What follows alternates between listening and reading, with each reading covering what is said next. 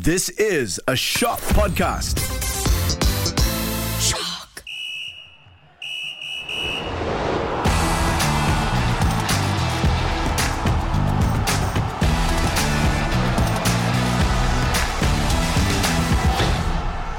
Hello and welcome to the Podball Sportscast, you wonderful characters. Uh, the podcast that is back to life, back to reality, back to the here and now.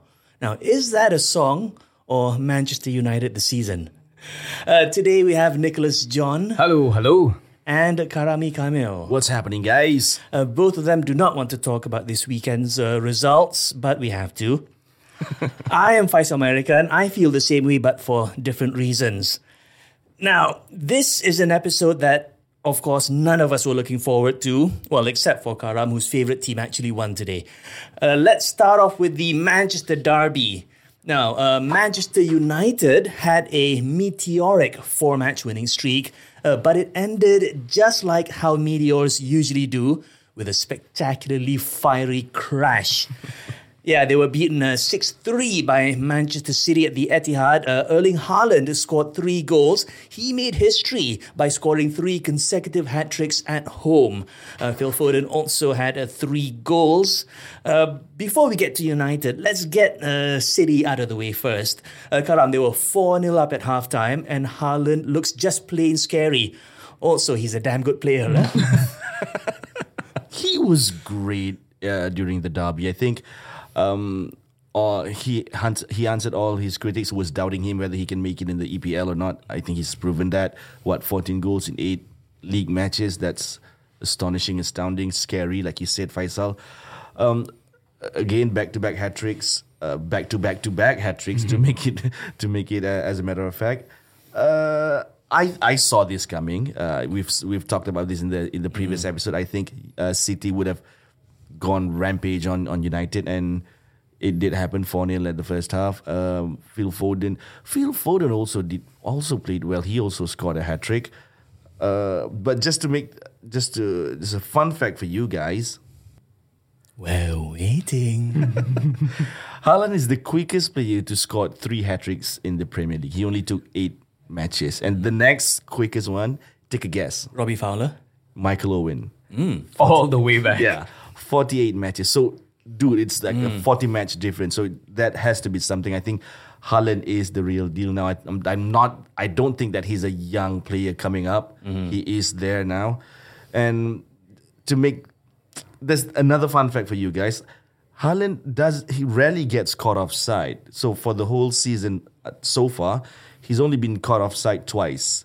And his mm. teammate João Cancelo, who is a defender, and Ilkay Gundogan, who is a midfielder, got caught offside three times. So that shows you the quality he has. His timing, he times his run into the penalty box uh, perfectly, doesn't caught offside, and he only usually he only has has to take one touch to score a goal. So yeah, nothing nothing else to say, man. In other words, scary for the opposition defense. Yeah, okay. Uh, perfect since Halloween is coming around the corner again.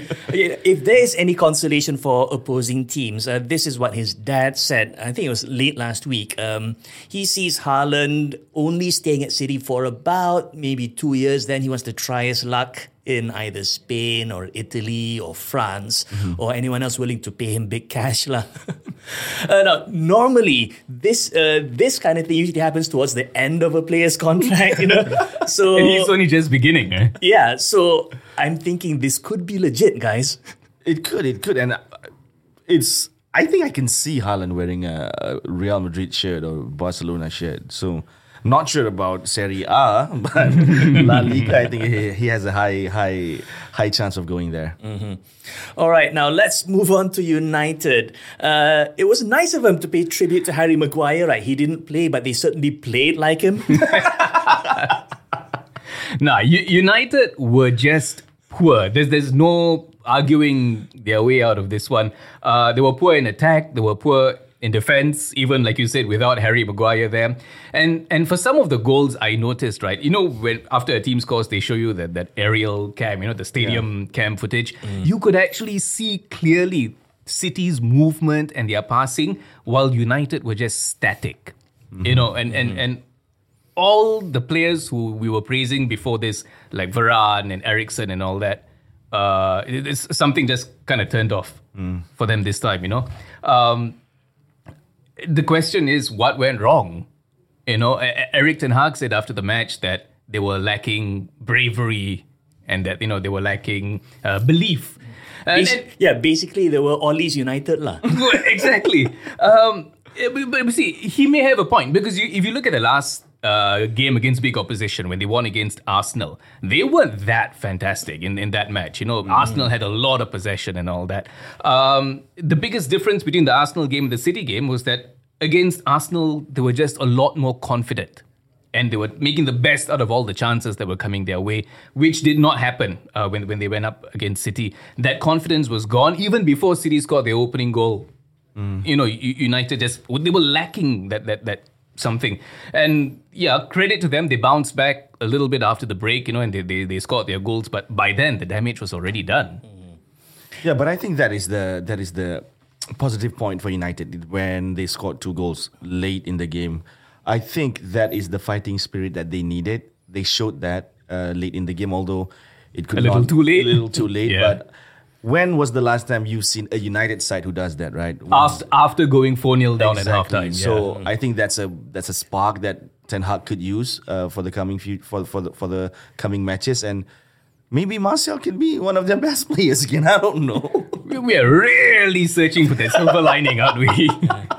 Uh, there's a quote in Alice in Wonderland, right? Um, I like to believe in six impossible things before breakfast. That may be one of your impossible things. Now, I have to be thankful for uh, Manchester United. Uh, it means that we won't have to go too deep into the uh, Liverpool match. Uh, they drew 3 all with Brighton uh, to continue their disappointing start to the season. Uh, guys, they had a bloody month of no games. one month, one month to sort themselves out, get the team in order, give a quick boot up the backside or three to hit the table. right. I mean, this is what we get. I- have no idea what the hell is going on, man. Yeah, it, it, it was a horrendous start uh, by the Reds, letting in two goals in the first 17 minutes, and they, they kind of never really recovered from that. You know, uh, I mean, credit to them for for really turning it on in the, the second half. You know, and, and and it looked like they were about to snatch a win before uh, what's that guy Leandro Trossard. netted his third for Brighton. But I really think the match could have ended differently if Liverpool had started better. Uh, their defending was poor in the first half, and by the time they sorted themselves out, the momentum had already swung Brighton's way. Uh, Faisal mentioned in the last episode that uh, Trent Alexander Arnold will have a point to prove, you know, after his England snub. But the only thing he proved was that, you know, Gareth Southgate may have been right to leave him out of, of, of the England team. Uh, he, he had a part to play, either directly or indirectly, in at least two of Brighton's goals there, yeah. you know. Uh, but it wasn't just him, you know, even Van Dijk looked like half a step slower than, than he should have been um, for, for, for much of the game as well. And we spoke about this in the last show, how time may be running out for Liverpool to salvage their season. Time has run out for Yeah, Liverpool. I, I think at this point, time has run out. Yeah. Well, but credit credit to Brighton though. Uh, They've lost Graham Potter. I thought they they'll go to shambles, but the new manager Roberto De, De Zerbi, I think, has done well. Uh, this, like like Nick said, they scored two goals in the first 17 minutes, and I really like the first goal from Trossard because he really skinned uh, Trent Alexander-Arnold for. He was nowhere in the picture when he scored that goal. So. Uh, but I, I don't know I don't know how Brighton are doing this. I really really hope that they can maintain this this this form till the end of the season. It it'll be great to see, but I I I'm not sure whether whether Klopp's time is over for at Liverpool. Yeah, yeah. Earlier you said uh, something about this being a test for Brighton. Yep. Let's get real. It was Liverpool. I mean, the real test is the next match, right? Anyway, Liverpool are ninth while Brighton are fourth. Uh, honestly, Brighton deserve that Champions League position more than United or Liverpool. lah. let's get real. Uh, there was another derby that took place at the weekend. Arsenal defeated Tottenham 3 1. Uh, Karam was right with his prediction for once. It was uh, definitely wasn't one of those tight and cagey matches. Yeah, uh, I think Arsenal again played well. I think they have a point to prove. They're they're still top of the table. Um, but I really, really like when Arteta was praising Gabriel Jesus after the match because he said Jesus Jesus has has that hunger, has that winning mentality that he brought when he came from City. So I think it was infectious enough for for the rest of the squad to follow suit. Uh, not to mention Zinchenko as well, who was also from City. And the thing that I I I the thing I think that the appointment of Arteta three years ago, I think, resulted with this because many people were doubting Arteta when he were, he got the job because he was from City, he, he had no experience. But when he one or two years into the job, man, still people are criticizing him, and and I think I was the only one who Well, I was the only one who had his back.